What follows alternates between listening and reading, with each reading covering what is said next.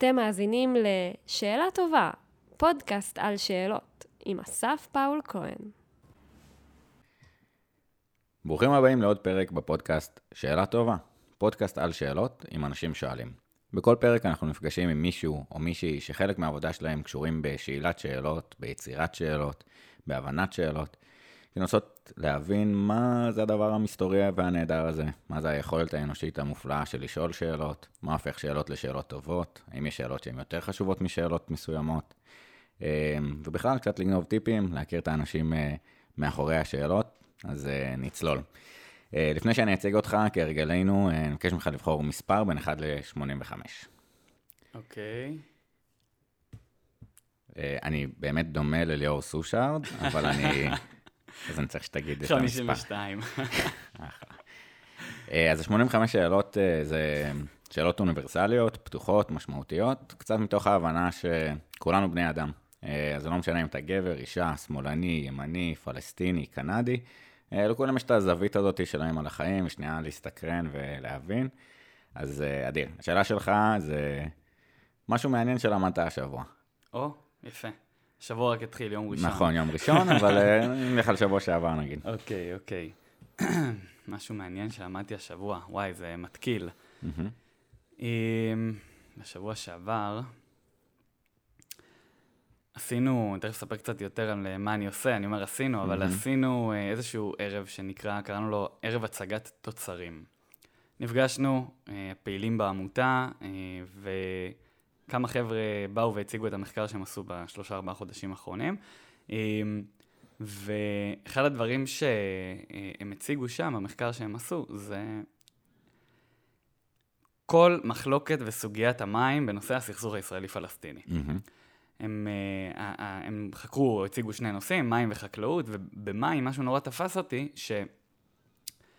שפתאום הבנתי שאין כל כך מחלוקת בנושא המים. יש כזה שש, או טוב, כל אחד סופר אחרת, ארבע, שש, שמונה, אחת עשרה סוגיות uh, הליבה במשא ומתן בין הישראלים לפלסטינים, ומים זה אחד מהם. תמיד חשבתי שאם זאת סוגיית ליבה, אז בטח יש בה הרבה מאוד uh, דברים uh, לחלוק עליהם, הרבה מאוד מחלוקות. Uh, וזה אולי באמת קצת כבר צולל, אבל uh, אני אחזור שנייה למטה, מלמעלה, שוב. ההבנה שיש משהו שהוא לכאורה אה, חשבת שהוא מורכב, אבל פתאום אתה מבין שהוא פשוט, ושהוא...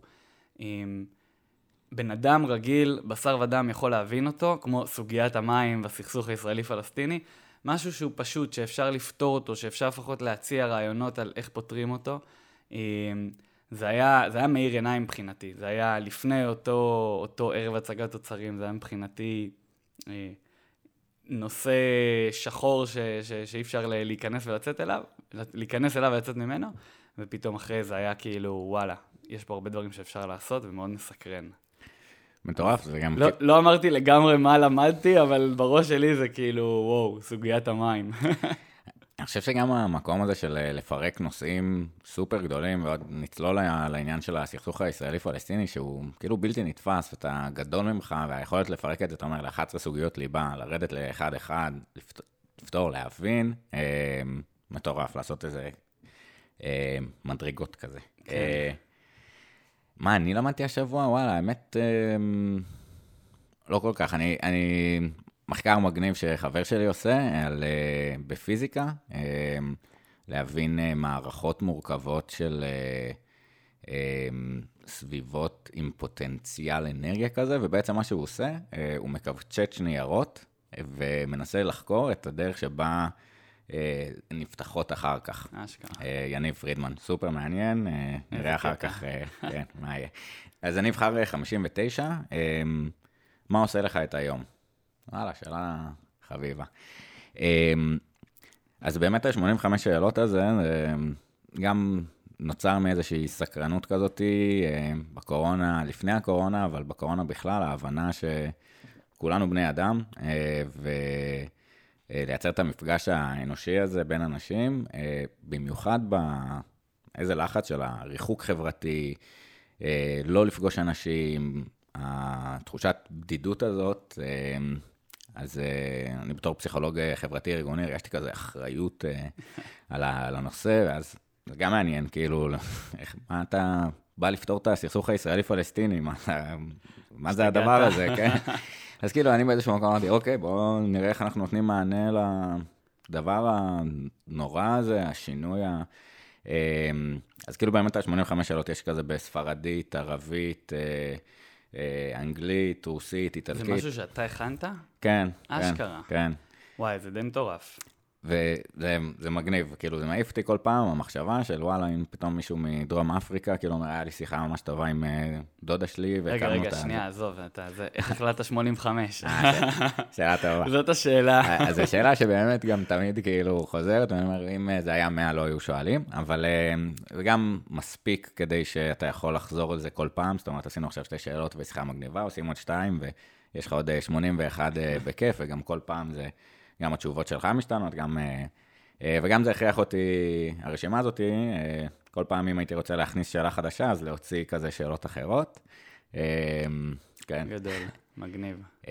אז זהו, אז כאילו לראות מפגשים אנושיים מגניבים ברחבי העולם בזכות הדבר הזה, העיף לי את. הסכך. כן. אדיר. מה לך יכול לעשות היום? לי יכול לעשות היום, וואי. אה, זה קטע, אתה יודע, פתאום חשבתי ששאלת אותי קודם על מה, מה למדתי ש- השבוע, וכאילו כזה, קלטתי שלא למדתי איזה משהו, אה, חלק מהעבודה, מהיום-יום. פתאום עכשיו גם, אתה שואל, מה יכול לעשות לי את היום? אז אני כזה, לא יודע. שורה תחתונה, אני מאוד בתוך ה... ה... כאילו, אני מאוד מפוקס במשימות שיש לי לעשות, בדברים שאני צריך לקדם, וזה, מה יכול לעשות לי את היום זו שאלה כל כך גדולה, וזה, אם ייפול עליי איזה מסאז' מהשמיים ככה באמצע היום בהפתעה, זה משהו ש... אז זה יכול לשחק אותה. אדיר. זה גם באמת, אתה יודע, גם לפעמים הכוח של השאלות, זה שאתה מבין שרגע אין לך תשובה שלהם. נכון. שאלה של איפה אתה מרגיש שבאמת רואים אותך, שאלה קשה מאוד, ושנייה אתה מתבונן, לוקח את השקט, מנסה להבין, ויש בזה גם אה, מלא כוח. זה דורש להיכנס לאיזה מוד. זה לגמרי, נדבר על זה, זה מרחב מחשבתי שונה. זאת אומרת, הכוח של אה, שאלות, אה, זה יוצא מאזור העשייה והוודאות, וה... זה קצת להבין את הלא נודע, גם אם זה בפנים אה, וגם אם זה בחוץ. בואו נדבר על אה, איך מצמצמים את הסכסוך, או למה, או... מדהים. אה, מטורף. אז טוב, כולם סקרנים ככה, למה התכנסנו פה היום. אז אה, איתי היום דניאל בן נמר, שם אדיר. אה, בן 28, גר בנחלאות בירושלים, אקטיביסט ויזם, מנכ"ל ומייסד היוזמה לצחסו- לצמצום הסכסוך, וממקימי יוזמת רווח נקי, לקידום לימודי חינוך פיננסי במערכת החינוך, בוגר קורס חובלים ושייטת הצוללות, בוגר תואר שני בנהל עסקים באוניברסיטת תל אביב, עם התמחות ביזמות, טכנולוגיה, חדשנות, נשוי לנתי אה, ואבא לנורמה, הבולדוגית האנגלית הראשונה לשמה. בום, איזה כיף. כן, זה יותר אה, נחמד שזה כתוב, זה לא אמור להיות כזה ארוך.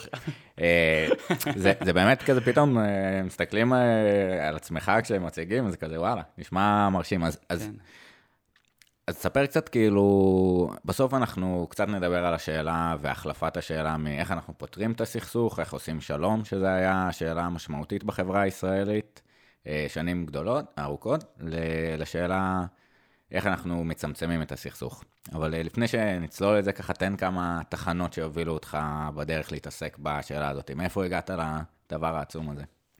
אז אה, שאלה טובה. אה, אני לא מגדיר את עצמי, למרות שאני חושב המילה השנייה בביו זה אה, אקטיביסט, או אפילו המילה הראשונה, אני לא רואה את עצמי כאקטיביסט. זאת אומרת, בתחושה שלי, אין איזה עולם מקולקל שצריך לתקן. זה לא, לא המנוע שלי, לפחות לא בשנים שבהן אני פועל עד כה, אולי בהמשך זה יהיה, אולי בהמשך אני אחשף לדברים שלא נחשפתי אליהם ואלמד. אה, זה הגיע מתוך, אני חושב, אה, תחושה שנושא כל כך גדול וכל כך מורכב, שעד היום היה נתפס כמשהו קפוא, שאי אפשר לעשות בו כלום, פתאום נחשפתי לאיזה שהם קטעי טקסט, ספר, מאמר, אה, למדתי אצל אה, דוקטור מיכה גודמן, תכף אולי קצת נדבר גם על זה, אה, במ- במדרשה, במדרשת אה, בית פרת, ופתאום נחשפתי לרעיונות, אה, לרעיונות שמדברים על צמצום הסכסוך הישראלי-פלסטיני, אה, והטריף אותי שיש כל כך הרבה דברים שאפשר לעשות, ככה לפחות חשבתי באותה תקופה, לפני שנתיים, אה, הייתי בסיום אה, שירות הקבע שלי.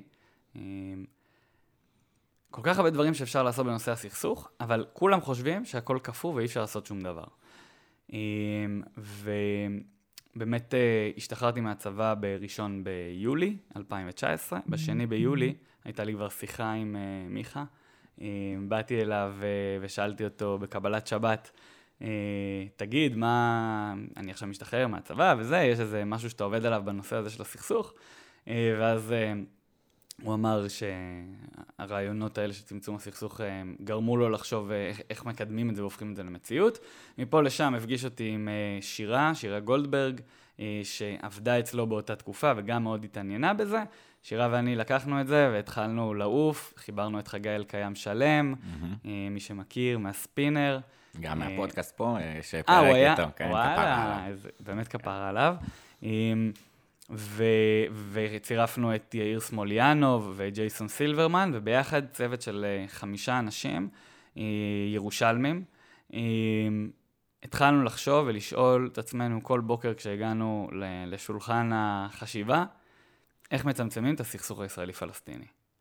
מה זה אומר בכלל הסכסוך הישראלי-פלסטיני שצריך לצמצם אותו? מה, איזה, איזה חלקים אתה מוריד שפתאום יש פחות סכסוך?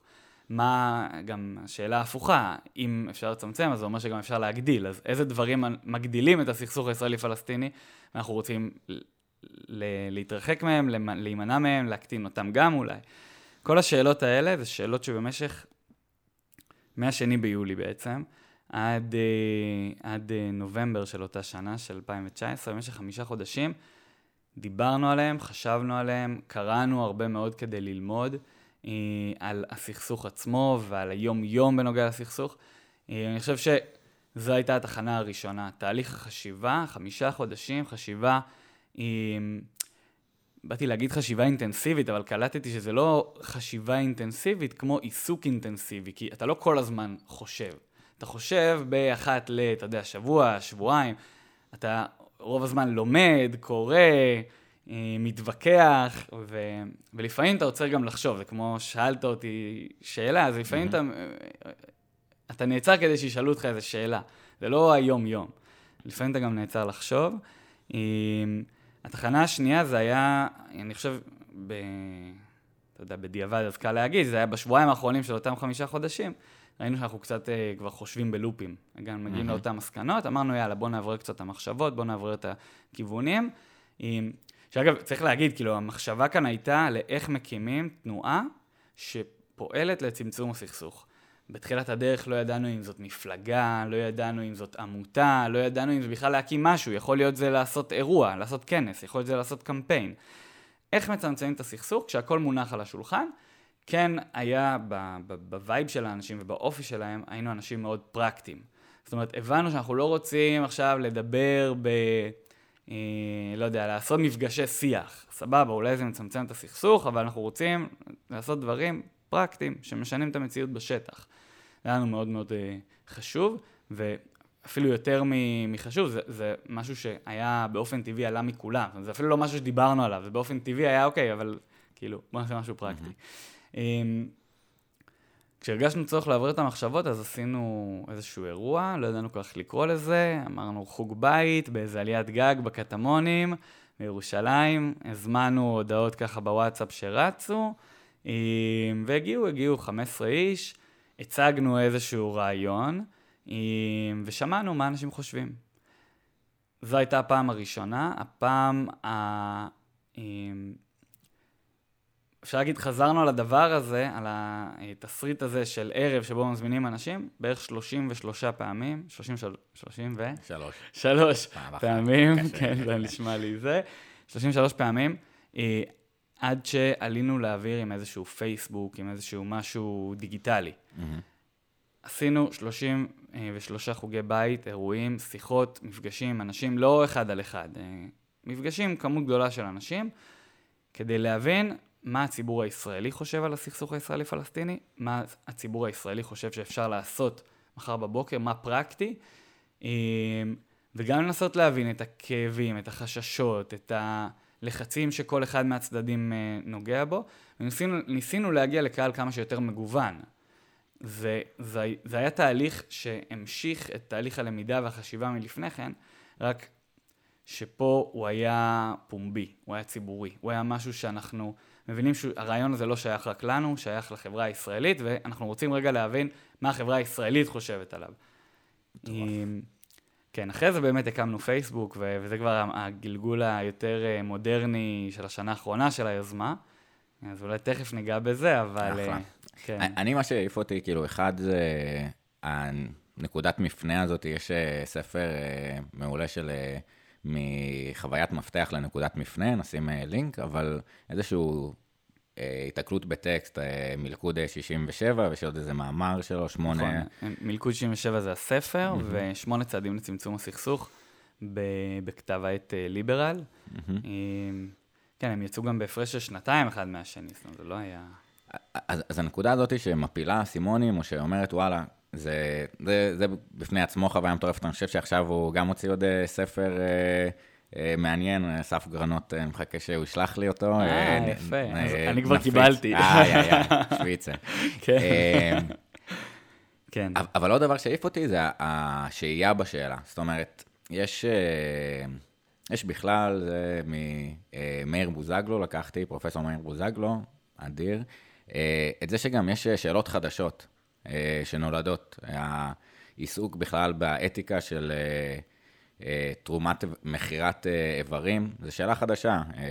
התאפשרה בגלל טכנולוגיות חדשות בזה, ובעצם זה משהו ש, שעכשיו אפשרי. אז המעבר הזה משאלה שהיא שאלה קשה, איך אנחנו פותרים את הסכסוך, וקצת learned helplessness, אה, חוסר אונים נלמד. זאת אומרת, אי אפשר, אין, אין פרטנר, זה מסובך, יש כל כך הרבה דברים, אין מה לעשות, נחכה עד שיהיה פרטנר, נחכה עד שיהיה מפלגה שתוכל לעשות את זה, נחכה שהקורונה תעבור, נחכה ש...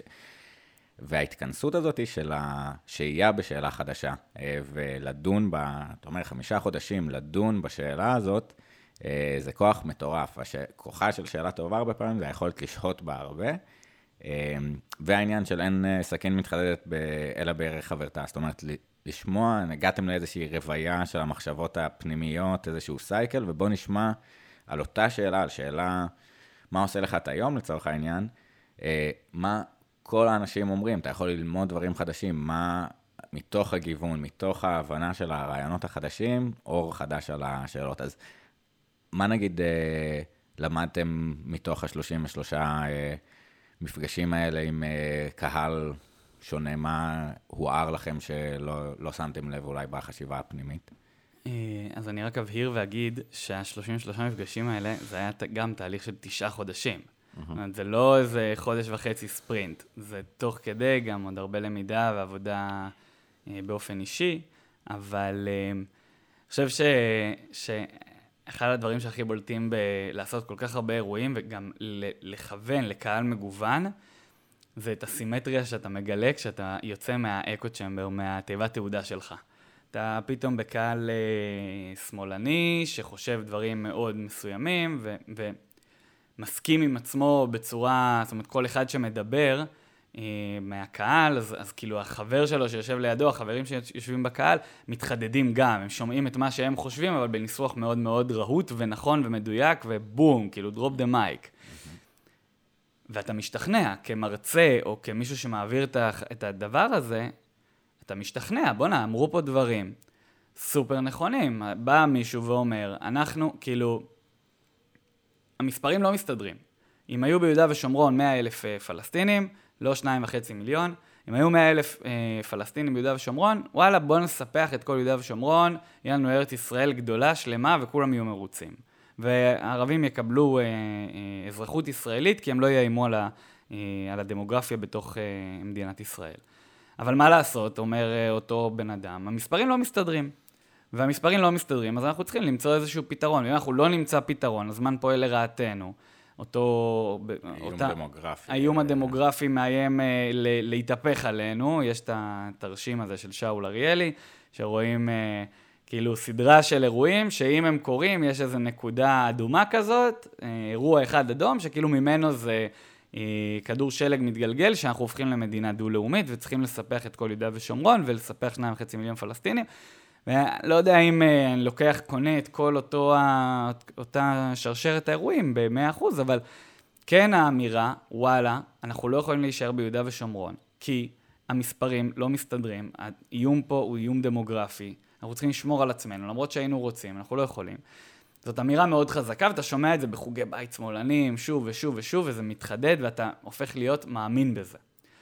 אבל במקביל, בגלל שאתה יוצא מהאקו צ'מבר, בגלל שאתה יוצא מתיבת התעודה האידיאולוגית הרגילה שלך, אתה גם נפגש בחוגי בית ימנים, mm-hmm. ואתה נפגש גם בחוגי בית uh, של אנשי מרכז, או אנשים נגיד פחות uh, סגורים על עצמם אידיאולוגית, עם יותר שאלות מתשובות. ואז באים בחוגי בית ימנים ואומרים לך, וואלה, הפלסטיני זה אויב, הוא רוצה להשמיד אותנו. אז נכון, לא כולם, והרוב זה אנשים טובים, אבל בסוף התרבות היא תרבות שרואה בך כאויב, רואה בך כקולוניאליסט, כמישהו שרק רוצה יותר טוב לעצמו ולא אכפת לו לדרוס אנשים אחרים. ואני צריך להגן על עצמי מדעות כאלה. לנו יש את מדינת ישראל, הבית הלאומי היחיד שיש לעם ישראל בעולם. אנחנו לא יכולים להפקיר את זה ל... אה, לא יודע, כאילו, ראינו מה קרה, יצאנו מעזה, ראינו מה קרה, קיבלנו mm-hmm. טילים על עוטף עזה. אם נצא מיהודה ושומרון, אנחנו נקבל טילים על עוטף יהודה ושומרון, זה, זה 70 אחוז, זה לא 70 אלף איש, זה 70 אחוז מהריכוז היהודי הכי גדול בעולם. כל ה- הלב הפועם של מדינת ישראל, הכלכלי, התרבותי, החברתי, נמצא בגוש דן. אתה כאילו... איך אתה... והימין משכנע אותך, והשמאל משכנע אותך, ואתה כאילו, כשאתה יוצ... הולך לכל כך הרבה אה, מקומות שונים, אז אתה מנסה להבין איך יכול להיות שאני משתכנע מכל האמיתות השונות האלה. כאילו, מה, ת, תגידו לי, יש איזשהו רצון כזה... ילדותי קצת, שהרגשתי אותו על עצמי, כן? Mm-hmm. אני רוצה כאילו, די, חלאס, תגידו לי מה, כאילו שיבוא איזה מישהו מבוגר, יגיד לי שנייה מה אמיתי כאן, ונסגור את הסיפור. ואני חושב שהתובנה העיקרית ש... שנפלה לי מכל אותם האירועים, שאתה יודע, כמובן ממשיכים, היום אנחנו כבר במאה חוגי בית, הרצאות, סדנאות. אמ, זה, ש... זה שהרבה פחות מעניין מי, מי, מי צודק, זאת אומרת, איך כן. המציאות, לפי מי המציאות נראית אה, נכון יותר, מי, יותר, מי מתאר טוב יותר את המציאות. אני חושב שהסכסוך הוא מורכב מהרבה מאוד רבדים, וכל אחד מהצדדים, בימין, בשמאל, גם הצד הפלסטיני, כל אחד מביא נימוקים וטיעונים שמסתמכים, כמובן שיש גם טיעונים שקריים, ולא לא צריך להגיד, אבל יש גם טיעונים שכל אחד מהצדדים שמאוד מאוד מתקרבים למציאות ומתארים את המציאות בצורה, מה לעשות, בסוף הסכסוך הוא מורכב מכאילו עשרות שנים ועשרות אירועים, וכל אחד יכול לקחת את החלק שלו בהיסטוריה כדי להראות, להביא את זה כטיעון מנצח. אני חושב שכאילו הניצחון, או, או, או ההבנה שלי, הניצחון לסכסוך, כן? כי, כי זאת איזושהי הבנה שאני פיצחתי עם עצמי, זה שזה לא עניין של מי צודק או מי טועה, זו לא השאלה. השאלה היא, מה כן אפשר לעשות?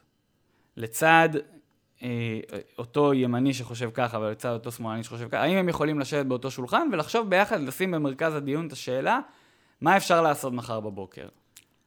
אז, אז באמת הרבה, יש לנו את הצידוק האולי יותר מוסרי אה, מהצד אה, השמאלי של המפה, של זה לא מוסרי לשלוט על עם נוסף ועלינו להיות אה, אור לגויים, אה, עם סגולה ואור לגויים, כמו שבן גוריון אמר, וההתנגשות, ההרס, גם השחיתות וגם ההרס המוסרי, להיות בצבא, בשטחים, זה כבר לא להילחם בסוריה ונגד איזשהו השמנט במחסומים למיניהם, מול יותר הצד גם הימני, גם השמאלי, שלא להיות תחת איום של אה, שיגור טילים, של פיגועים בירושלים, במדרחוב.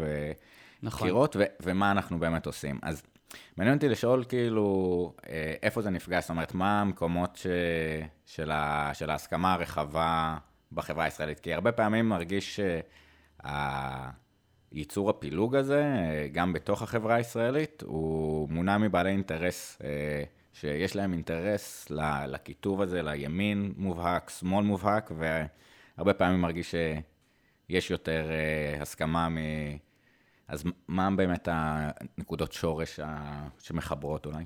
אז שנייה, לפני ש... אז שנייה לפני שאני עונה על זה, אני רוצה לחזור למשהו אחד שתיקנת אותי ובצדק. עם... קודם כל יש את הטיעון המוסרי, שלא הזכרתי, שזה טיעון מאוד חזק שמעלים בשמאל, ואני חושב שלא רק השמאל הוא הצד המוסרי, גם בימין, קבוצות מסוימות בימין, אני חושב שהם מסתכלים בצורה מאוד מוסרית על האירוע. לא תמיד זה הטיעון הראשון שעולה, וגם לא תמיד זה הטיעון שמנצח. זאת אומרת, גם בשמאל, אמנם זה טיעון אה, ש, שעולה הכיבוש או האפרטהייד, אבל זה לא מה שמשכנע את הישראלים. כאילו, כשישראלים שומעים אה, כיבוש, הם כזה, טוב, עזוב אותי, אין לי כוח לזה. כאילו, שוב, אני רואה את זה כרוב. גם בימין יש את הטיעון של ארץ ישראל השלמה, והאתרים ההיסטוריים, האתרים הלאומיים, הסיפור שלנו, סיפור האבות, אני חושב שזה סיפור מאוד מאוד חשוב, שבעיקר מעלים אותו בימין, גם מעלים אותו בשמאל, אבל בעיקר בימין, כטיעון שמנסה ככה להיאחז ב, אה, בארץ, בארץ, ואני לא חושב שזה הטיעון שמשכנע את רוב הישראלים. רוב הישראלים משתכנעים משני טיעונים, אחד, זה מהטיעון הביטחוני של הימין, יצאנו מעזה אם נצא, וקיבלנו טילים, נצא מיהודה ושומרון, אולי, כן, לא בטוח, אבל אולי נקבל טילים, ואנחנו לא מוכנים לסכן את החיים שלנו בשביל זה ואת המדינה שלנו בשביל זה. והטיעון של השמאל שאומר, וואלה, כאילו, אין פה, אין, יש פה איום דמוגרפי שצריך ל, ל, לטפל בו ולעצור אותו מיד. ו... עצם זה שאתה מכיר מול אנשים שהטיעון שלהם הוא נכון, ולא מבטל את הטיעון של מישהו אחר, זאת אומרת, אתה מקבל את הטיעונים ומראה להם, וואלה, יש מציאות שבה גם הטיעון שלכם וגם הטיעון שלכם הוא קיים, זה מוריד חומות. זה גורם לאנשים להגיד, רגע, שנייה, אז לא הבנתי. קודם כל, באיזה צד הוא? ודבר שני, אז מה, כאילו, אנחנו קוראים לזה המלכוד, כן? מאותו אה, מלכוד 67 שמיכה מדבר עליו. המלכוד, אם נצא מיהודה ושומרון נסכן את עתידנו, אם נישאר ביהודה ושומרון נסכן את עתידנו, מה, כאילו, איך יוצאים מהמלכוד הזה? אני חושב שעוד אחד מהדרכים לגרום לאנשים לחשוב בדר... בצורה חדשה על בעיה שהם חשבו עליה כבר אלף פעם, זה לגרום להם להבין שאנחנו במבוי סתום. זאת אומרת שאף אחת מהאפשרויות לא מוציאה אותנו מה, מה, מהקונפליקט, מהמלכוד הזה. ואז עולה השאלה, אוקיי, אז אולי אנחנו צריכים דרך חדשה, לא דרך חדשה לפתור את הבעיה, אלא דרך חדשה להסתכל על הבעיה. דרך חדשה להסתכל על הבעיה, זה אומר בשפה שלנו, לא לחשוב על הסכסוך כעל בעיה, לא לחשוב על הסכסוך רק כעל בעיה שצריך לפתור, אלא אולי יש פה רכיב בשיחה ששכחנו, רכיב שהתעלמנו ממנו כל אורך הדרך, ששואל איך מצמצמים את הסכסוך. זאת אומרת, צריך לפתור אותו, אף אחד לא שמח על זה שהוא קיים, לא בשמאל ולא בימין. אבל לצד השאלה הגדולה של איך פותרים אותו, צריכה להיות עוד שאלה של איך מצמצמים אותו. אז באמת הכוח הזה של, אה, של שאלות, שמאפשר לנו לחשוב על דברים בצורה שונה ומנקודות שונות, של מה אם אה, היה אפשר לעשות. זאת אומרת, או ניסוחים שונים שמאפשרים להבין את הלא נודע מכיוונים שונים. דיברנו על זה בפרק עם שמואל מרחב, על החלפת השאלות. אה, ובאמת הכוח הגדול של ההבנה שהשאלה הזאת היא כבר לא טובה לנו. איך אנחנו פותרים את הסכסוך? שאלה מאובנת, מקבעת, אה, כבר נוסה ו- וקשה. אנחנו גם יודעים את התשובות עליה. כאילו, שמענו ימנים, שמענו שמאלנים, כל אחד, כאילו, אנחנו יודעים מה הולכים להגיד בתשובה לשאלה כזאת. אה, אני חושב שאבל נגיד, עוד, עוד דוגמה להחלפת השאלה, אה, שהיה יפה כאילו בעבודה של אה, בנימין נתניהו, אה, זה עם הסכמי אברהם הזה, זאת אומרת, מתוך רזולוציה נורא קטנה יותר של האם הקו יעבור כאן, נפנה את היישוב הזה או לא נפנה את ה... מאוד ברזולוציה של ישראל הקטנה, זום אאוט כזה של איך פותרים את הסכסוך מנקודה אחרת. אז, אז זה באמת עוד כיוון של שאלה שהיא, שהיא חדשה ומייצרת אנרגיה שונה וחדשה. אה, לגמרי. אז, אז אה, מה אתה מרגיש שככה נוצר, או ה-low hanging fruits, ההישגים היותר אה, קלים שאפשר אה, לצמצם בהם את הסכסוך? זאת אומרת, דיברת על המקומות שיכולים אה, אה, להעצים את הסכסוך, ואת המקומות שאפשר לצמצם. איפה הכי נכון. קל לצמצם? אז אה, בואו נעשה תרגיל, יאללה. אוקיי? אנחנו עושים את זה אה, לא מעט. נעשה תרגיל, גם, אה, גם המאזינים, אה, אתם מוזמנים ומוזמנות אה, להשתתף בתרגיל. התרגיל נראה ככה, אני אשאל שאלה, אחרי זה במשך 15 שניות יהיה שקט, מדיטציה כמעט, כל אחד עם עצמו ינסה לחשוב איך הוא רואה את הפתרון או את התשובה לשאלה הזאת, אוקיי? מהמם. שאלה לא יותר מדי מסובכת, אני מחזיר אותה אלינו, ל... יותר נכון אליכם, למאזינים המאזינות ואליך. איך לדעתכם אפשר לצמצם את הסכסוך הישראלי-פלסטיני? איך נראה, איך נראים, אפילו אפשר גם לעצום עיניים, איך נראים מהלכים כאלה, לא בנהיגה, אם אתם בנהיגה, איך נראים מהלכים כאלה שמצמצמים את הסכסוך הישראלי-פלסטיני? תחשבו ברחב, יצירתי. ניתן להם רגע, באמת אה, גם ברדיו אומרים ששקט זה האויב הכי גדול, ואני מאוד מאמין גדול בשקט אה, אחרי שאלה, זה באמת החשיבה הכי טובה שנוצרת, אז וואלכ, איזה רעיונות אפשר.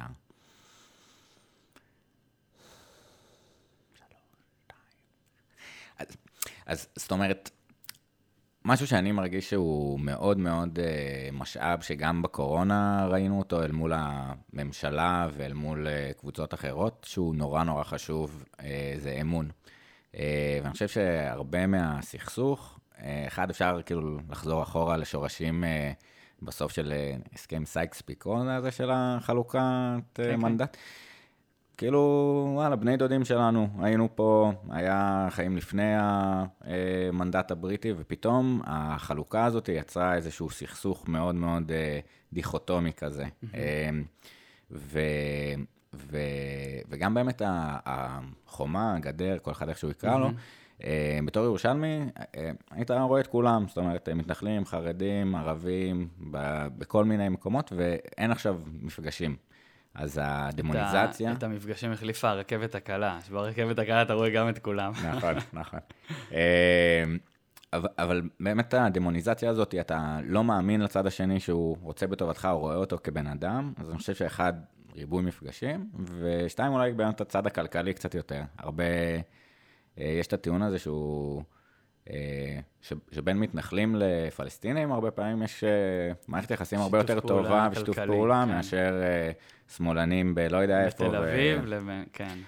אמ, אז אולי דרך המישור הכלכלי, ו- ועניין של אמון, זאת אומרת, של לבנות קצת את, ה- את הדרך האנושית, כאילו, נכון. אנחנו אנשים פה, אבל כן, אז, אז- אז, אז- אז זה מה שלי עלה, מה... אז, אז זה מעולה, זה...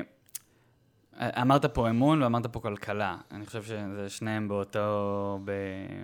באותה אה, מילה אפשר להגיד שיתופי פעולה, מהמם. או, או כמו שאמרת, מפגשים, מפגש. פשוט מפגש, מפגש כלכלי, מפגש אה, אה, חברתי, תרבותי, זה לא משנה, אבל מפגש, מפגש מוריד חסמים, מוריד חומות. אה, רואים את זה גם בחוגי בית, מגיעים ימנים, מגיעים שמאלנים. עצם זה שנגעת בנושא שהוא נפיץ ומורכב בין ימנים ושמאלנים, והם שניהם באותו חדר, והם לא התנפלו אחד על השני בסוף האירוע, זה כבר מוריד, זה כבר מצמצם את הסכסוך הישראלי-ישראלי. הנה, מפגש, אוקיי?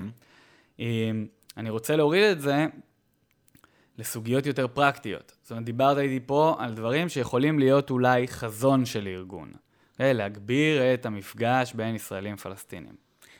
אה, מצמצם את הסכסוך, אוקיי. אבל יכול להיות שיש רעיונות ממש ממש פרקטיים, אם ניקח את זה ל- לרמת הפעולות. זהו, כאילו, אני חושב שגם במפגש יש הרבה פוטנציאל לחיבור, אה, ובכלל לראות את הבן אדם השני, אבל יש את העניין של in-group, out-group, קבוצת הפנים וקבוצת החוץ, אה, שגם בין ימנים לשמאלנים ישראלי, ישראלי הסכסוך, וישראלי-פלסטיני. אה, זה מאוד ברור, ו- ולא רק, גם אם עושים על דברים שרירותיים, מי ש... ניסוי של טאג'פל, נשים ככה לינק. אה, אנחנו בעד קבוצת הפנים שלנו ונגד קבוצת החוץ, ומה שמפורר את זה, זה שיתוף פעולה אל מול אתגר משותף. וכאילו אני אומר, לא יודע, זה דברים רכים כאלה, אה, או התחממות גלובלית, לכלוך בזה, בעיית המים, כאילו, באזורים שאפשר לעבוד ביחד על משהו שהוא חיצוני, שהוא משותף לנו כ- כבני אדם, שנייה, להוציא את אה, קבוצת הפנים אה, הפלסטיני-ישראלי, אלא תושבי אזור האזור הזה עובדים ביחד. כן. כן. אני, יש שאלה, הכנתי לקראת השיחה הזאת, הכנתי כמה שאלות, ויש שאלה שממש עלתה לי בהקשר הזה של מה שאמרת, שקבוצת פנים וחוץ, קבוצת כאילו, עניי עירך קודמים, הקבוצה שלי לעומת הקבוצה של מי שהוא לא אני. אמ, ולי יש שאלה שעוזרת מאוד להוריד את, ה, את, ה, את החומות האלה, זאת שאלה די פשוטה. לא, בדרך כלל אנחנו שואלים למה, למה הצד השני טועה. אז לא למה הוא טועה, אלא במה הוא צודק. Mm-hmm. באיזה דברים הצד השני צודק. ברור שהוא לא צודק בהכל, כי הוא הצד השני, כן? והוא אפילו כנראה טועה ברוב. אבל במה הוא כן צודק. אמ, פתאום כשיש משהו אחד, זה כמו כזה אור מאיר חושך, כן? אור מספיק אה, נר קטן, מספיק שיש, הנה, משהו אחד שמצאת. מה זה? רפ"ב, אני סתם זורק. אה, רפ"ב, לגמרי, לגמרי. ברגע שיש לך משהו אחד שמצליח ל... אמ, ל... להיות, לשבת אצלך בראש כמשהו שהצד השני צודק בו, וואלה, המציאות השתנתה. הצד השני הוא לא אויב, הוא לא אה, חוטא, הוא כבר קצת יותר בן אדם ו- וחושב, ויכול להיות שתהיה משם, אה, יצמח משם משהו. מטורף. זה, זאת אומרת, זו שאלה... שוב, אנחנו מדברים על החלפת שאלות יחסית פשוטות, אבל השינוי המחשבתי, הקוגניטיבי שזה מאפשר, ו-perspective taking, תפיסת פרספקטיבה של הצד השני, אה, זה, זה מטורף. זאת אומרת, זה מהיר, תצעד אה, מייל בנעליים שלי, להבין את הסיפור. יש... אה, בחור אה, רודי רוכמן, נראה לי, אה, שמדבר בכזה כל מיני קמפוסים, וכזה כן. נורא טוב ברטוריקה ו public speaking, כן. ולדבר עם הצד השני, אבל זה נורא מעניין, גם הטכניקות האלה, אבל של, רגע, הציונים הם ככה וככה וכזה, אני לא מבטל את הדעה שלך, אני פשוט חושב שיש זכות לעם היהודי להגדיר את עצמו בזה. אתה, אתה חושב שזה בסדר? זאת אומרת, תייצר כזה הסכמות, אני מסכים איתך בצד הזה, יש אה, כאילו דם משני הצדדים, אנחנו לא נוכל לשנות את העבר, אבל השאלה מה זה... אה, אז סופר מעניין. איפה הצד השני צודק? במה אני מסכים איתו? לשני הצדדים? שאלה מצויה. אמ, אני רגע חוזר לשאלה הגדולה ששאלת, איך אפשר לצמצם את הסכסוך הישראלי-פלסטיני. אני חושב שהתשובה שה... שלך, מפגשים, מפגשים שבונים אה, אמון, מפגשים שמבוססים על כלכלה, על אינטרסים, היא תשובה מעולה. אני הייתי, או אני רגע אכנס לראש של uh, היוזמה לצמצום הסכסוך, אנחנו מנסים לחשוב על השאלה הזאת בשפה של מדיניות. Mm-hmm. מה זה אומר? לצורך העניין, ניקח את התשובה שנתת, אה, אמון וכלכלה. ב... כדי לייצר מפגשים כלכליים, צריך, לצורך העניין, נגיד, לא נבחן את, ה, את הרעיון הזה לפי כל הפרמטרים שלנו, אבל צריך לצורך העניין הם, אזורי תעשייה משותפים. Mm-hmm. עכשיו, כאן הקונפליקט. אוקיי, אז אמרנו אזור, אזורי תעשייה משותפים, זה אחלה פתרון, אפילו, כאילו, זה רק רעיון, זה לא פתרון, הפתרון הוא אה, לקדם או לתת היתרי בנייה לאזורי תעשייה שיהיו גם לפלסטינים וגם ליהודים, אבל אז עולים מלא קונפליקטים, נכון? אז עולות השאלות, רגע, שנייה, איפה יהיו אותם אזורים? האם זה יהיה בשטחים? האם זה יהיה בשטחי אה, C? אם זה יהיה בישראל? כל מיני שאלות שמאוד מקשות על הפתרון. mm-hmm. ובצדק, כאילו, זה שאלות מעולות, צריך לחשוב עליהן, אבל זה הסקופ שבו אנחנו חושבים ביוזמה, חושבים מדיניות, אוקיי? ניקח uh, סוגיה שאנחנו כן באמת מתעסקים בה, לעומת uh, uh, uh, אזורי תעשייה שאמרתי קודם, סוגיה שאנחנו באמת מתעסקים בה uh, בזכות הצבעת החברים, זה סוגיית היתרי העבודה של פלסטינים בישראל, וכל מנגנון העבודה של פלסטינים בישראל.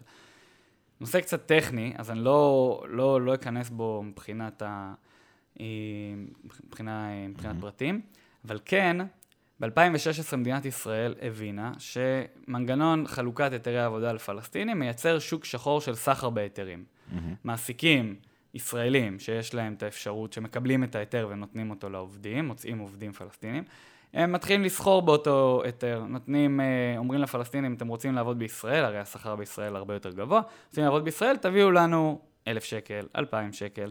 אז נוצר שוק שחור של סחר בהיתרים, שזה אסור לפי חוק. מדינת ישראל אה, גם יודעת שזה אסור, מבינה שזה אסור וניסתה לעצור את זה, אבל יש לזה גם משמעות אה, כלכלית. בסוף, כדי לבנות, אם אותם עובדים עובדים בבנייה, והקבלן בונה בניינים, אז כדי לבנות, כוח עבודה עולה יותר. ואנחנו משלמים יותר עבור אותו, בגלל שיש עוד איזושהי רנטה, יש עוד איזשהו תיווך בין המעסיקים לבין העובדים. אמ, אנחנו צריכים אה, לשלם אה, כצרכנים יותר על הבתים, יותר על החקלאות שאנחנו קונים, על העגבנייה אה, וכולי. ואז מדינת ישראל באה ואמרה, צריך רפורמה להקטין את הסחר בהיתרים. ניכנס לפרטי הרפורמה ונשאל, האם יש כאן משהו ששמאלנים יכולים להתנגד אליו? ניכנס שוב פעם לפרטי הרפורמה ונבחן אותה מנקודת מבט ימנית. האם יש כאן משהו שימנים יכולים להתנגד אליו? אתה רואה את זה. אתה אומר, וואלה, לא. אוקיי, אז למה זה לא קרה? היום 2021, הרפורמה, הכריזו על הרפורמה ב-2016, למה זה לא קרה? אתה ממשיך להיכנס לפרטים. ואתה מגלה שזה לא קרה בגלל גרירת רגליים, אתה רואה שזה לא קרה בגלל שאין לזה תשומת לב תקשורתית וציבורית, אף אחד לא מדבר על זה, זה לא פותר את הסכסוך, נכון? זה נושא שהוא כאילו בתחום הסכסוך ישראלי-פלסטיני, אבל הוא לא פותר את הסכסוך, אז למה שמישהו יתעסק בזה? זה מעניין כמה ארגוני עובדים, ממקום אה, של זכויות אדם, זכויות עובד וכולי. אבל זה לא מעניין את הציבור הישראלי, כי זה לא פותר את הסכסוך. אני בא ואומר, רגע, שנייה, יש ערך גם לצעדים שמצמצמים את הסכסוך. בואו נקדם אותם. בלי קשר לפתרון ואיך הוא נראה. השאלה כאילו גם קצת, אה, אה, אתה יודע, התנגדויות לשאלה הזאת. זאת אומרת, שאלה של איך אנחנו מצמצמים את הסכסוך, אז אחד, אולי אנחנו שמים בצד את איך אנחנו פותרים את הסכסוך, ואולי הצד השמאלי אה, יהיה לו יותר קשה מזה, ומצד השני של הימני, איך אפשר בכלל לצמצם עם האנשים האלה, או לא יודע. נכון, נכון. ו... אה, בשמאל יגידו לך, לצמצם זה להתעלם מהבעיה, יש פה כיבוש, יש פה אפרטהייד, ואם אנחנו מצמצמים אנחנו מביאים נורמליזציה, ואף אחד לא אכפת לו מה, מהכיבוש ומהסכסוך, וזה לא ייפתר אף פעם. בימין יגידו לך, אין סכסוך, איזה סכסוך? אנחנו בסדר גמור, יש פה אויבים שרוצים להשמיד אותנו, צריך ל... שוב, אני לוקח קבוצות מאוד ספציפיות, אני mm-hmm. כמובן מכליל, מתנצל אם זה לא פוגע בדיוק לזה כן. שלכם. אני מדבר רגע על ההתנגדויות, וההתנגדויות באמת נראות ככה, כאילו, זה, ככה זה נשמע. ובסוף היוזמה הזאת היא כדי שיום יבוא ויבשילו התנאים, אז... או, ה... כן. שאלה מעולה. האם כל זה זה אמצעי? האם לצמצם את הסכסוך זה אמצעי כדי לפתור שזאת המטרה? שאלה שהייתה הרבה זמן על השולחן אצלנו, אה, והבנו שזאת מטרה בפני עצמה. Mm-hmm. כמו שלהעביר רפורמה בביטוח לאומי, שביטוח לאומי ייתן שירות טוב יותר לאזרחים הישראלים, כי בסוף התפקיד של ביטוח לאומי יש לו תפקיד מול האזרח, נכון? אנחנו מצפים לקבל איזשהו שירות. גם כאן יש הרבה סוגיות שמדינת ישראל לא מתנהלת כמו שצריך בהיבט הזה של הסכסוך. צריך לפתור אותם. יש לה, לסוגיות האלה ערך בפני עצמן. להקטין את זמן ההמתנה זה עוד צעד שבחרו התומכים שלנו, לשפר את מעבר אלנבי.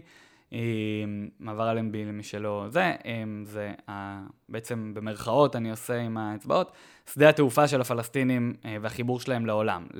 בגדה המערבית ביהודה ושומרון אין אה, שדה תעופה, הפלסטינים לא יכולים לצאת דרך נתב"ג, הם יוצאים דרך פתח אחד בלבד, שנקרא מעבר אלנבי, עוברים בו כשלושה אנשים אה, מדי, שלושה מיליון אנשים מדי שנה, עוברים שם גם תיירים, ישראלים לא יכולים לעבור שם. ומעבר אלנבי מהרבה כיוונים ומהרבה קולות ו- ומחקרים ודוחות, אנחנו רואים שהוא מתפקד לא טוב. אה, בעבר זמן ההמתנה היה בו, הגיע עד 6 שעות, אוקיי? Mm-hmm. עכשיו, בגלל שזה באמצע בין אה, אה, אזור המגורים לשדה התעופה בירדן, שמשם אה, יכולים לטוס לעולם, אז זה מייצר כל מיני אה, אה, באגים אה, לוגיסטיים כאלה, כן? אתה נוחת נגיד ב-8 בערב באמ"ן, ואתה רוצה להגיע לבית שלך ברמאללה. אבל בגלל שסוגרים את המעבר באלנבי ב-10, אז אתה לא יכול להמשיך, כאילו, הוא לא פתוח 24-7. אתה צריך לקחת לילה באמ"ן. ו- ובגלל שההמתנה באלנבי היא הרבה מאוד זמן, אז כשאתה רוצה לצאת מהגדה המערבית לירדן, אתה צריך גם לצאת יום לפני, כי אם תפספס את הטיסה וידה ידה. כל הדבר הזה יוצר תסכול. האם אין ערך בשיפור מעבר אלנבי בפני עצמו, בלי קשר לפתרון הסכסוך, בכלל, לא משנה אם המעבר אלנבי יהיה פלסטיני בעתיד, או אם יהיה ישראלי בעתיד. האם יש ערך כיום בלשפר את מעבר אלנבי? כן. סתם, כאילו, אם אנחנו אומרים משהו שמייצר טוב, כן, משהו שאנחנו רוצים לעשות, אבל מה העלויות של זה? זאת אומרת, מה, למה לא? יפה. אז, אז עכשיו אתה כבר נכנס למרחב, כשאנחנו מדברים פה על שאלות, זה בדיוק מרחב השאלות שהיוזמה לצמצום הסכסוך חיה בו. מה המשמעויות הכלכליות? מה המשמעויות הביטחוניות? אני רוצה שישאלו אותי, כשאני מציע צעד כזה, האם אין סכנה ביטחונית? זה, זה, שם אנחנו, על זה אנחנו צריכים לדבר. לא על איך פותרים את הסכסוך במדינה אחת, שתי מדינות, כאילו זהו, נגמר הדיון. יש צעדים פרקטיים, וכשאתה שם אותם במרכז השולחן, פתאום השולחן מתחלף, הוא לא אה, מלבני, שמצד אחד יושבים הימנים, מצד שני יושבים השמאלנים, וכל אחד יודע מי יושב מולו ומה הוא צריך לענות. שולחן מתחלף, נהיה בצורה עגולה. וכשהשולחן עגול, אתה פתאום צריך לחשוב איפה אתה רוצה לשבת. ומה אתה חושב על הדבר החדש הזה, שאף פעם לא התקילו אותך בו. האם אנחנו רוצים, עוד צעד שבחרו התומכים שלנו, זה הייטק.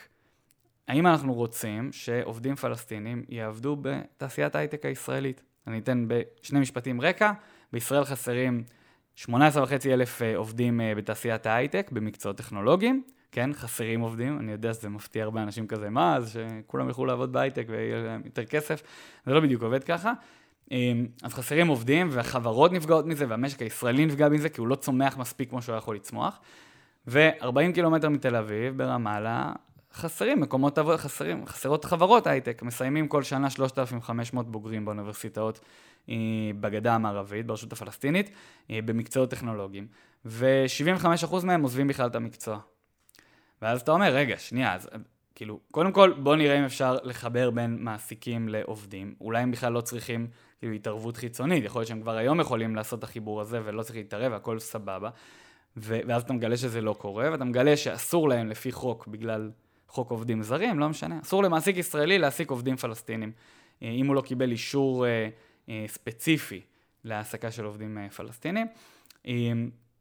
ואז גם הגיעה הקורונה, שעוד יותר מקלה על זה. אתה אומר, רגע, בכלל בלי לקבל אישור כניסה לישראל, רק שייתנו להם, למעסיקים, שוב, אם הם רוצים, אם לא, ואם זה רגיש, אני לא יודע, תעשיות סייבר וביטחוניות וזה, אז מן הסתם שאותן תעשיות לא יבחרו להעסיק עובדים פלסטינים, אה, לרוב כנראה.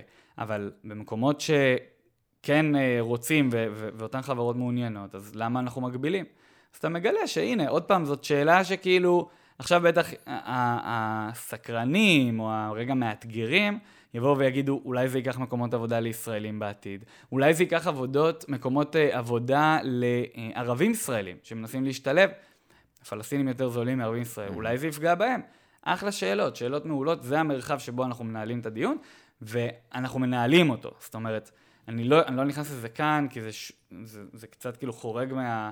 המסגרת של השיחה, העניין של שאלות, אבל אנחנו מנהלים את הדיון הזה גם בפייסבוק, בתגובות, אנחנו עונים הרבה מאוד לאנשים, וגם מפרסמים ניירות מדיניות שמקיפים את השאלות ואת האתגרים האלה. וצריך להגיד, גם לא תמיד יש תשובות טובות. לשפר את מעבר אלנבי בסוף עולה כאילו הוצאה תשתיתית של 300 מיליון שקל שמישהו צריך להוציא.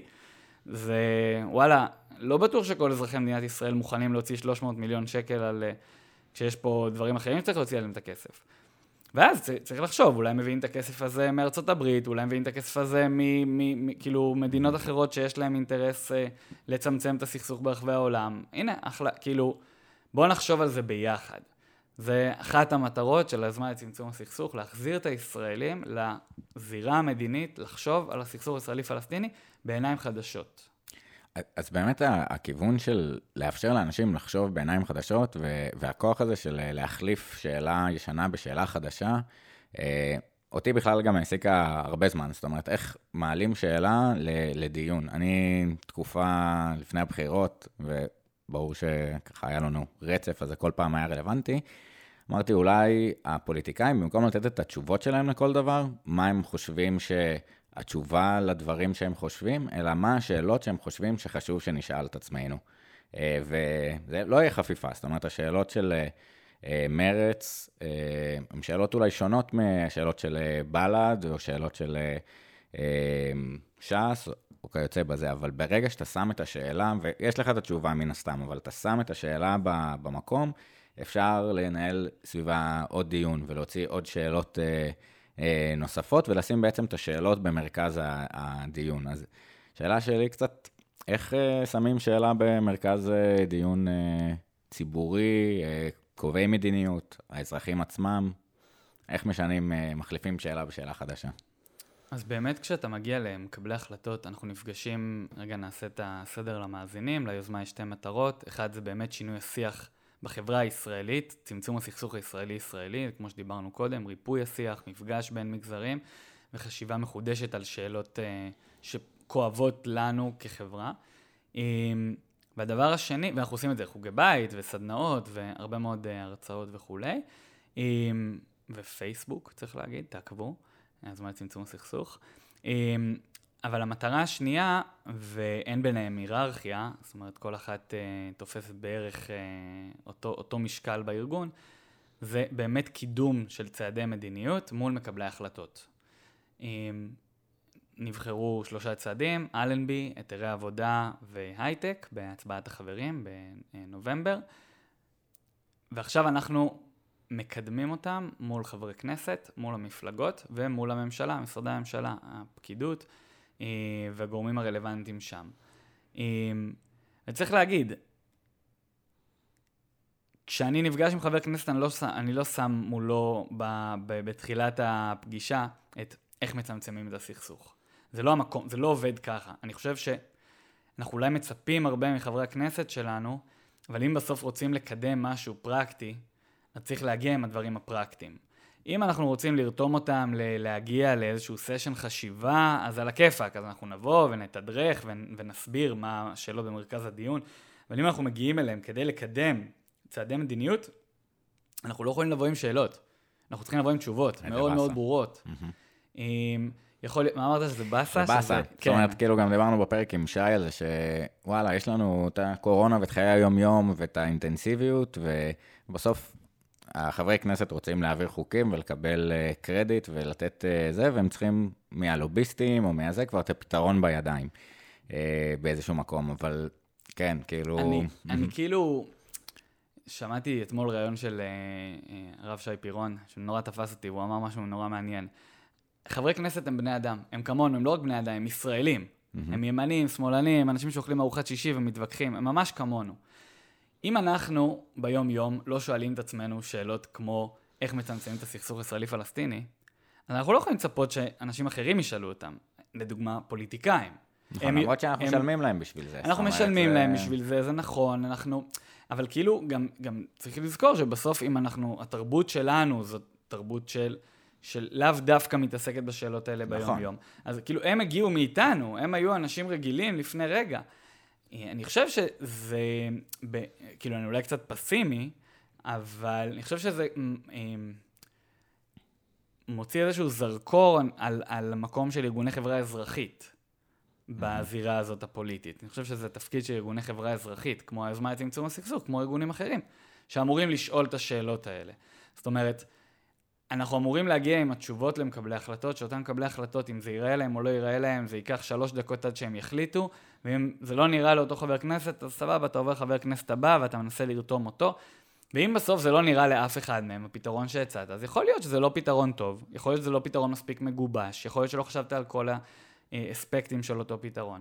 צריך לחשוב על דברים אחרים, אבל אפשר, אה, אפשר לתת את השאלות האלה לנו, לעצמנו, זה חלק מהמקום של אחריות אה, דמוקרטית, אזרחית שלנו במדינה. אה, ו- ולהגיע עם יותר תשובות. אני חושב שאפשר גם להזמין חברי כנסת למעגלי חשיבה מהסוג הזה. אני כן אגיד שמההתנסות שלי, מההיכרות שלי, הם פחות נהנים לדברים כאלה במהלך תפקיד, והם כן מתפנים לדברים מהסוג הזה אחרי שהם עוזבים את הכנסת. אז פתאום עולות להם השאלות הגדולות של רגע, שנייה, הייתי, הייתי כאילו מחוקק במדינת ישראל, אבל לא באמת הגעתי עם הכ... כאילו לא באמת חשבתי על כל השאלות לפני. אז הרבה פעמים מקימים כל מיני מכוני חשיבה, עומדים בראש כאלה, אה, think tank, לא משנה. כאילו, מתמקדים בשאלות הגדולות דווקא כשהם לא בלחץ של להצביע בעד או נגד בוועדה על אה, שלושה, שלוש הצעות חוק בחצי שעה. זה כאילו... כן, האינטנסיביות הזאת, גם באמת דיברנו בפרק עם ציפי לבני על, ה, על החשיבות של אה, לבוא עם השאלות מהבית. זאת אומרת, לחשוב מה אתה, למה אתה פה ומה הדברים שאתה רוצה לקדם, כי בתוך ה... העיסוק, הלחץ, ויש כל כך הרבה קבוצות אינטרס ו- ולחצים מכל הצדדים. יש גם לו"ז מאוד מאוד כן. צפוף, כאילו אומרים לך, עשייה אומרת לך, והממשלה אומרת לך, והקואליציה אומרת לך, והתקשורת אומרת, כולם רוצים, כאילו, אתה צריך להגיע ביום ובשעה הזאת לכאן ולכאן, וכאילו בסוף לא נשאר לך זמן באמת לעבוד. אז, אז כאילו גם מעניין אותי, אמרת בהתחלה, על ה, א', על סוגיית מים, ש, שזה מעניין, אחד כ... אה, טבעי של לחץ, ש, שבכלל יש אה, ככה את כל התיאוריות של מלחמת האזרחים בסוריה, בין השאר אה, בגלל שהיה מיעוט גשמים והיה איום מכפרים לתוך, לתוך הערים ויצר בעצם את המשבר הזה שם, אז ב, ב, בכלל במזרח התיכון ובישראל מים היה משאב מאוד מאוד מאוד חשוב, המוביל הארצי מלחמה כמעט עם סוריה, עניינים כאלה, ו... נראה עם, ה, עם המכוני התפלה ועם המקומות האלה שזה פתיר. זאת אומרת שיש אפילו כבר את, ה, אה, את הכלים, או אולי זה עלות כלכלית, אבל אפשר לפתור את זה. מעניין ככה מה עוד הנקודות המרכזיות בסכסוך הישראלי-פלסטיני, כפי שאתם תופסים אותם, מתי 11 נקודות? זהו, כן. אז אני רגע אבדיל. אוקיי, בין צעדים לצמצום הסכסוך. לבין סוגיות שנחשבות לסוגיות ליבה במשא ומתן, במשאים ומתנים לאורך השנים. אני, אני לא אכנס לכל ה-11, נכון. מים, זה כאילו תלוי איך סופרים, אבל כן, ללא עוררין יש ארבע סוגיות uh, ליבה, שזה ירושלים, פליטים, ביטחון וגבולות. למי שייכת לירושלים ואיך מחלקים אותה, אם מחלקים אותה, למי, וכמובן האתרים הקדושים. וגם עוד שאלה טובה, מהי ירושלים? זאת אומרת... מהי ירושלים? כן, כן, כאילו ירושלים ואל-קודס, איפה אתה כן. מגדיר? זאת אומרת, אני ירושלמי אה, שנים אה, על גבי שנים, אין לי איזו תחושת שייכות ל- לאזורים שהם לא כל כך ירושלים, זה... אוקיי, נכון. לא משנה. אז, אז, אז באמת, זה אחת הסוגיות אה, במשא ומתן. Mm-hmm. גבולות, מן הסתם, איפה אה, תקום המדינה הפלסטינית הזאת, העתידית, מהם הגבולות שלה, אה, והפוך, מהם הגבולות של ישראל, איפה אנחנו תוחמים את עצמנו. ביטחון, מהם הסדרי הביטחון שיהיו בין ישראלים לפלסטינים, האם יש צבא, האם אין צבא, מתי יהיה צבא וכולי. והסוגיה האחרונה זה פליטים. הפלסטינים, אחד מהמאבקים הכי גדולים שלהם ומהנרטיבים הכי גדולים שלהם, זה זה שאנחנו גירשנו מפה מיליוני פליטים, ואותם פליטים זכאים וצריכים לחזור לפלסטין וגם לישראל. אני לא אכנס לכל אחד מה... כן. מהסוגיות. ברור, אני חושב שמובן, אה, או מתחיל להיות מובן למאזינים, למה אלה סוגיות מורכבות. למה אלה סוגיות שלא קל להגיע בהן אה, להסכמה, ולמה אלה גם סוגיות חשובות מאוד. הן משפיעות מאוד על ההיסטוריה ועל העתיד. אה, להבדיל מסוגיות הליבה, יש צעדים לצמצום הסכסוך. שדווקא אנחנו מגדירים אותם כסוגיות שלא במחלוקת, mm-hmm. סוגיות שאפשר להסכים עליהן. יש לנו שלושה קריטריונים, כשאנחנו אומרים צעדים לצמצום הסכסוך ביוזמה, יש לנו שלושה קריטריונים. אחד זה שזה יהיה ישים, שלא צריך לחכות לפתרון, אפשר לעשות את זה מחר בבוקר. שתיים, שתהיה על זה הסכמה רחבה בציבור, ימנים, שמאלנים וגם פלסטינים. ושלוש, זה שזה יקטין את השליטה המיותרת, או נגיד בלי הידיעה, mm-hmm. שיקטין שליטה מיותרת על הפלסטינים במקומות שזה לא באמת מייצר לנו ביטחון. אותו מעבר אלנביש פתוח אה, חלק מהזמן, והוא מחכים בו שש שעות. זה לא מייצר לנו ביטחון שהם ממתינים הרבה זמן. זה שיש סחר בהיתרי עבודה לא מייצר לנו ביטחון. זה שהם לא עובדים בהייטק לא מייצר לנו ביטחון. ו- ו- ועוד ועוד צעדי מדיניות, כמו uh, חשמל, כמו מים שאמרנו כמו קודם, כמו חקלאות, כמו uh, תשתיות סלולר ודור סלולר. שמי שקצת כזה אה, מכיר את התחום אה, ממודיעין וזה, יודע שזה תחום מאוד מורכב, אבל יש בו כמה שינויים בשנים האחרונות. אה, ויבוא וייצוא.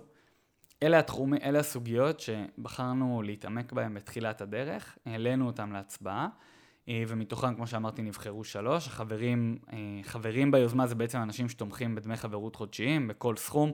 מאוד חשובה לנו הלגיטימציה מהציבור. זאת אומרת, אני לא רוצה עכשיו לקבל אה, מיליונים מתורמים אמריקאים שבאים וקובעים מה יהיה כאן במדינת ישראל. לא, הציבור הישראלי צריך להיות חלק גם במימון, אבל גם בהחלטה mm-hmm. של איך מצמצמים את הסכסוך.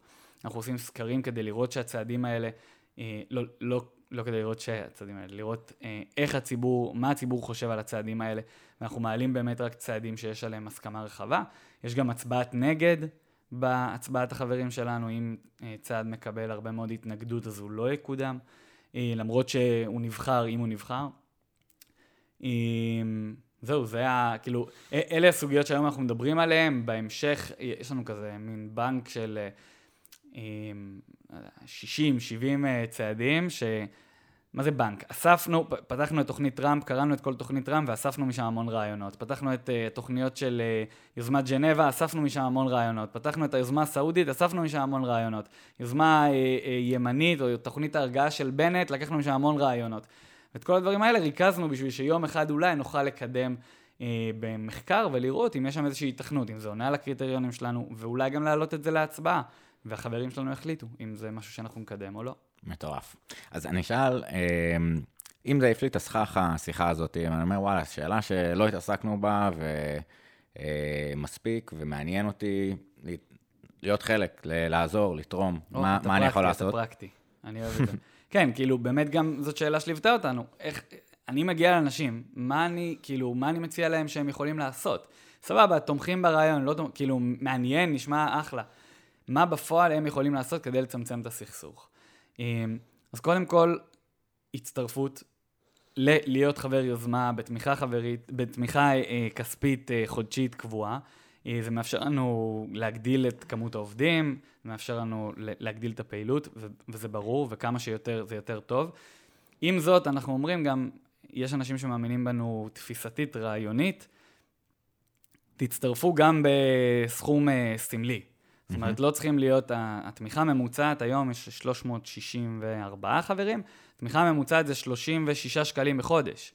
אנחנו מאוד בהתחלה, ואנשים צעירים ו- ונחושים ורוצים להשפיע, באים ושמים את ה... זה יצא במקרה פעמיים חי, 36, 40, 50, 20, ואפשר גם חמישה שקלים, כאילו זה המינימום הטכני. ההצטרפות הסמלית הזאת היא מגדילה בסוף, גם כשאתה מגיע לפוליטיקאי, הדבר ראשון שהוא שואל אותך זה מי מממן אותך וכמה אנשים תומכים בך. כן. כאילו, ברגע שאתה, כמות גדולה יותר של אנשים שתומכים בך, אז יש לך יותר השפעה. אה, אז זה דבר אחד, הצטרפות. דבר השני זה להזמין אותנו אליכם הביתה, לסלון. תארגנו 15 חבר'ה, אנחנו נשמח להגיע לכל מקום בארץ, הייתי כבר בקריית שמונה וצפונה. אה, הכי דרומה שהיינו, איפה זה היה? היה נראה לי שעה וחצי מאילת. אז אה, אז, מגיעים, אה, מגיעים. אילתים, קדימה, להרים את הכפפה. מגיעים לאן שתזמינו, אה, ובאמת, זה, זה גם איזשהו סשן שנורא מחבר בין האנשים, זאת אומרת, זה חברים, אנשים מהעבודה, זה סשן כזה שגורם, אה, מייצר תקווה ו- וחיבור בין האנשים, זה, זה, זה אדיר, באמת. אני ממש ממש ממליץ. יש לנו אה, פידבקים מאוד מאוד טובים על, ה- על האירועים וחוגי בית, ובאמת זה עובר מפה לאוזן, לא סתם אתה ארגון שקם בלי משאבים, בלי זה, הצליח בשנה ושלושה חודשים לעשות 100 אירועים, אה, זה באמת עובר אה, מהר, מטורף. כן. אמ, נשאל אולי כמה שאלות אה, על שאלות רגע. אמ, גם בעצם הרבה מהעשייה זה שינוי פרדיגמה ושינוי חשיבה דרך שינוי שאלה, וגם הרבה מהדיונים יש שאלות שעולות, שאלות המשך, וככה התקלות בהרבה שאלות. אז מתוך הניסיון שלך, ההבנה שלך, מה הופך שאלה לשאלה טובה? מתי אתה מרגיש שמישהו שאל שאלה מוצלחת? כשלמי שממול אין תשובה. כשהוא לא יודע מה, מה, כאילו, וזה, וזה גם על השואל, צריך לתת רגע את, ה, את השקט הזה, כמו שאמרת קודם. שואל שאלה טובה, זה כשאתה רואה שמי שמולך מתחיל לחשוב, הוא לא יודע בדיוק מה להגיד. כי זה אומר שהבאת אותו ל- לעולם חדש, פתחת בפניו איזשהו בליינד ספוט, זה דברים שאנחנו לא יודעים שאנחנו לא יודעים. אה, כי הרי התשובה לדברים שאנחנו לא יודעים זה, וואלה, לא יודע. אבל איך מצמצמים את הסכסוך זה כזה, וואו, רגע, אני צריך לחשוב על זה שנייה. כאילו, כן. אף פעם לא שאלו אותי ואף פעם לא חשבתי על זה שאפשר בכלל. אני מסכים, זאת אומרת, זה שתי נקודות, אחד, שאלה אותנטית, כאילו באמת אני לא יודע את השאלה ומעניין אותי לדעת, אמ, והיכולת הזאת היא בסוף אה, הטכנולוגיה הכי מטורפת, המכשיר הכי מטורף שאנחנו כרגע מכירים ביקום, אה, זה המוח האנושי, ולהצליח בשילוב של כמה מילים עם אה, סימן שאלה בסוף, להפעיל את כל המערכת נוירונים הזאת, והניסיון המצטבר של אותו בן אדם, והמערך אה, חוויות שלו ומחשבות שלו, כדי לייצר מחשבה חדשה. מטורף, מטורף. כן, כן, מטורף. אמ, ו- ומה- מהי שאלה לא טובה? זאת אומרת, שאתם רואים בדיונים שתוקעים או שמייצרים קושי? אני חושב שכאילו, בסוגיה, בסוגיה פוליטית זה די, אה, לא יודע, לי זה עולה די מובן מאליו. שאלה שאני שואל כדי לשמוע משהו מאוד ספציפי שאני רוצה, ואז כאילו, יש לי כבר את התשובה לזה. אה, זאת שאלה שאפילו לא הייתי קורא לה שאלה. אומרת, היא איזושהי אינטראקציה תקשורתית, סבבה, אבל היא לא... גם בוא ניתן לשאלה את הכבוד שלה. כן. אמ, ו... ו... ואותו דבר הפוך, כשיש תשובה שהיא מאוד אה, אינסטינקטיבית, אה, אז קשה... זאת אומרת, זה לא, זה לא פותח את הראש, זה לא, משהו, זה לא מייצר משהו חדש בעולם. שאלה טובה זו שאלה שמייצרת משהו חדש בעולם. בעולם הפנימי שלי, במוח האישי שלי, ב... כן, במחשבה שלי, אבל גם בעולם באופן כללי. אמ, וקל לראות דינמיקות בין, כאילו זה מאוד כזה, אתה נכנס לחדר ואתה יכול לראות אם הדינמיקה שם זה של שאלות טובות, מפרות, מייצרות סקרנות, מייצרות חדשנות ומחשבות חדשות שלא היו קיימות בעולם קודם, או שזה משהו מאוד אוטומטי. ש... אה, יש בו צורך, כן? בארגונים מסוימים, בחברות מסוימות, יש צורך, חברות societies, mm-hmm. יש צורך גם בשאלות פשוטות ולא מאוד מתוחכמות ולא כאלה שמייצרות חדשנות מחשבתית, אבל אני חושב ששם אנחנו, כמו שאלת אותי בהתחלה, שם אנחנו רוב הזמן. שאלת אותי בהתחלה שאלה, וכזה היה לי, וואו, אני צריך להיכנס עכשיו, להעתיק את המוח שלי למרחב חדש שלא לא הגעתי איתו מוכן. וזה לא, לא קיים מספיק. אז אולי הייתי מנסח את זה אחרת, לפחות מהנקודת מבט שלי, אני לא יודע אם זו שאלה טובה או לא טובה, אלא פשוט להיות מודע למה שאלות מהסוג הזה מייצרות, ומה שאלות מהסוג הזה מייצרות, ו- וצריך את שתיהן. כן. יש כאילו גם באמת הנאה נורא נורא גדולה, יש אה, פרק ב-Two Comedians in a Car Getting Coffee של אה, ג'רי סיינפלד, שהוא שואל אותו, אה, מתי אתה מרגיש הכי אהוב בחיים? וכזה ג'רי שנייה פותח אה, גבו וזה, ומתחיל לחשוב, ואז הוא מתחיל, כן, אני גם, אה, זה כזה, שנייה, רגע, שאלת אותי, אני, אני במחשבה החדשה הזאת שזה אה, מטורף לתת. מעניין, באמת, ככה, לקראת הסוף, ה, היכולת לייצר דיון סביב שאלות הוא קשה, גם בכיתה רגילה, גם במקום הומוגני, ועל אחת כמה וכמה בנושא שהוא נפיץ, עם סביבה... של אה, ריבוי צדדים וריבוי דעות, מאוד אמוציונלי. איזה כלים אתה מוצא שבאמת מאפשרים לכם להגיע לדיון מעמיק, לאנשים לשאול את השאלות, להראות אפילו פגיעות בשאלות שלהם? מה, מה מייצר אה, סביבה שואלת? קודם כל זה ש, ש, ש, שאתה מגיע ו, ומוכן לשנות את הדעה שלך. Mm-hmm. קודם כל זה שכשאתה שואל אותם שאלה, או שאתה אומר, אפילו כשאתה אומר להם אמירה, זאת לא אמירה שאתה יודע לגבי העולם, אלא זאת אמירה שאתה מעלה לדיון. כאילו, בוא, בוא נדבר שנייה על הדבר הזה שאמרתי עכשיו. או כשאתה שואל אותם שאלה, זאת לא שאלה שאתה מצפה לשמוע משהו מאוד ספציפי ואתה יודע כבר מה הם יגידו, אלא אתה באמת רוצה לשמוע כדי ללמוד. וכשמישהו רוצה ללמוד, אז אתה לא צועק עליו. כאילו... אתה, אתה מנסה להסביר, ו, וכשאתה מנסה להסביר, אז אתה מגייס גם איזושהי מחשבה חדשה, כאילו, איך אני, איך אני מעביר לו רגע את מה שאני מבין על הדבר הזה עכשיו. אמ, זה, זה, זה איזושהי אווירה שכאילו אנחנו מצליחים להגיע אליה בחוגי בית, אני לא יודע, לא למדנו את זה, כן? היום אה, יאיר אה, סמוליאנוב ואני, אנחנו השניים העיקריים שעושים היום חוגי בית. אה, והרצאות וסדנאות, לא, לא למדנו את זה. זה פשוט משהו שהתפתח תוך כדי, כי הגענו ממקום מאוד לומד ומאוד סקרן. אה, ו- ונשארנו איתו, כאילו, אי אפשר לוותר על זה. זה, אדיר. זה, זה... זה מוריד גם חומות, כשאתה מוריד את החומות אצלך ואתה מראה שאתה נכון ללמוד ואתה שואל בכנות כדי לגלות משהו חדש על העולם, אז זה גם מייצר, זה מדבק, זה, זה כמו פיהוק. זה... טירוף. זה באמת המקום הסקרני, הלומד, ה mindset שאתה מגיע, זאת אומרת, הרבה פעמים ניתן דוגמה לשאלה טובה בכיתה, דיברנו על שאלה פוריה, ואיך אנחנו, פרק עם אה, אמנון כרמון ואחרים.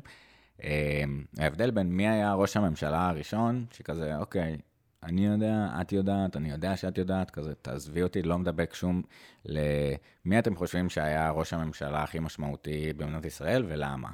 ובאמת, אתם, מה אתם חושבים? אני לא יודע את התשובה לזה, ומעניין, וה...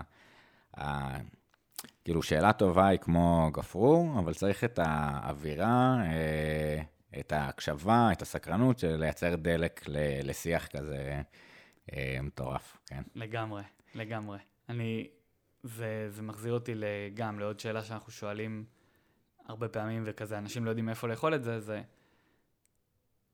ימנים ושמאלנים לא מסכימים, לרוב, על הרבה מאוד דברים. אני רוצה לשאול רגע ב, ב, גם בחלון הזה, על איזה דברים בנושא הסכסוך הישראלי-פלסטיני, בסוגיה המדינית, ימנים ושמאלנים כן מסכימים. בום, זה כאילו, מה, אף פעם לא, כאילו, אני יודע מה העמדה שלי, זאת העמדה שלי, אף פעם לא חשבתי על מה הצד השני מסכים איתי. זה, זה, זה הבעיה הכי גדולה, זאת אומרת, אני, יש לי גישה אה, ישירה רק לתודעה שלי. אה, בעיית הסוליפסיזם כזה של, אה, וואלה, אולי כולם הם לא אמיתיים, פילוסופיה כזה הארדקור, אבל הגישה להצליח לתפוס את נקודת מבטו של האחר היא מטורפת, ודיברנו על זה ב... אם אתה צודק או... אז נשאל עוד ככה, אולי ככה די ממש לסיום, אם היית יכול לתת טיפ, עצה, אה, לשלוח ככה איזה, שלח לכם אחד פני המים, אה, כדי שבחברה הישראלית יהיה יותר טוב. אה, בדרך שבה אנחנו שואלים שאלות, מתקשרים, מה, מה זה היה? אני מגיע מבית חילוני, ולפני שהלכתי לשאול, לפני שהלכתי ללמוד במדרשה, בבית פרט מדרשה לומדים גם דתיים, גם חילונים, מסורתיים, דתל"שים, מאוד מגוון. מאוד סקרנה אותי השאלה, באתי עם שאלה אחת, סקרנה אותי השאלה, ו... אמ, והיא כל הזמן חזרה גם על עצמה במהלך היום-יום. איך יכול להיות, אני בתור חילוני, איך יכול להיות שיש אנשים חכמים, משכילים, פרופסורים דתיים, והם עדיין מחזיקים בתפיסות דתיות? כאילו, איך יכול להיות? עכשיו, מתנצל ממי שזה נשמע לו אה, רגע מהמאזינים, כאילו, וואו, איזה, איזה ניתוק. אז זה באמת נכון, זאת אומרת, גדלתי בסביבה מאוד אה, הומוגנית, לא הייתי חשוף אה, לשאלות מהסוג הזה, או אפילו לתשובות שעונות על שאלה כזאת, ו- וזה סקרן אותי. ואני חושב שעצם זה שאתה מגיע כדי אה, באמת ללמוד, ואתה מבין שמי שמולך חכם מאוד, אולי באותה מידה, אומרים את זה הרבה פעמים על אה, מניות, תמיד כשמלמדים אנשים לקנות ולמכור מניות בתחילת הדרך, אז אומרים להם, תחשבו שכל אה, מיני כזה חבר'ה צעירים מתלהבים, שאומרים, הנה המניה של זה עכשיו הולכת לעלות, אני הולך לקנות אותה. תחשבו על זה שמי שמוכר לכם את המניה, הוא בן אדם שעשה לא פחות מחקר מכם, לא פחות חשיבה מכם על השאלה האם היא מניה טובה לי או לא, והוא החליט, הוא הגיע להחלטה, למכור אותה. Mm-hmm. ואתם הפראיירים שהולכים לקנות אותה. תחשבו על זה לפני שאתם הולכים וקונים כל מניה בעולם. אז אותו דבר כאן, תחשבו על זה שלכל תשובה שיש לכם על שאלות גדולות, יש אנשים שחשבו, אנשים מאוד חכמים, שהשקיעו ימים ולילות ושנים, וכתבו על זה מחקרים וספרים, והגיעו למסקנה אחרת מכם. לא בטוח שהם צודקים, אבל לפחות מסקרן מאוד לדעת מה הם חושבים. מטורף. אני חושב שבאמת המקום של להיות אה, חילוני מבורות ודתי מבורות, אה, זה, זה על אותו, אותו דבר. אה, אתה יכול להתנסה על הצד השני, אבל אם זה מגיע בלי להכיר את השורשים בין התיאולוגיים, המחשבתיים, ה... אותי גם מאוד העסיק בצבא, כאילו, העניין הזה של וואלה, איך אתה, כאילו, אתה אחלה, אבל מה, אין... צריך להגיד גם, כאילו, זה אפשר לי איזושהי קרבה לדת. כאילו, בסוף היום אני, אני לא אדם דתי, אבל אולי מסורתי, וכאילו, כן מקיים איזה שהן פרקטיקות דתיות במהלך ה... כאילו, החיים שלי, ו... זה חשוב לי, כאילו, וזה לא היה מתאפשר לי אם הייתי מגיע עם יותר תשובות לא, לאותו בית מדרש. כן, זאת אומרת, הילקוט הספרים, זה שכחילוני, זה לא סבבה שאתה מסתובב עם אה, תנ"ך כשאתה מטייל, כאילו, אני אהבתי את ה vibe של יגאל אלון, וקצת כאילו, אתה יודע, ומסורת, יש אה, אה, אלפי שנים של הגות יהודית, כאילו, למה זה צריך להיות זר? אני אומר, אפשר ללמוד כזה אפלטון ושפינוזה, ו... וככה פילוסופיה יוונית ופילוסופיה הודית, אבל וואלה, כאילו, לא יודע מה. הרמב"ם אה, נתן בראש. כן, אה, כן, כן. איך, איזה דברים מדהימים, כאילו, איך אנשים מצטטים אותו בכל, כאילו, בכל העולם, מיליוני אנשים מכירים את הכתבים שכאילו, שהרמב"ם כתב, ואולי היה לו באמת משהו חכם להגיד, כאילו, בוא, בוא נראה מה קורה שם. אדיר, פתיחות לאחר, עפתי. אה, תודה רבה, דניאל. סיימנו עם הרמב"ם, אה? אה, הנשר הגדול, יאללה, סיום טוב. מדהים. אדיר. אז תודה רבה, חבר'ה, ככה ששמעתם. נשים את הלינקים לכל מי שרוצה להצטרף, לתרום, לתת ככה את המקום שלו. אה, מקווה שנהנתם. נתראה בפרק הבא. תודה, דניאל. תודה רבה. יאללה.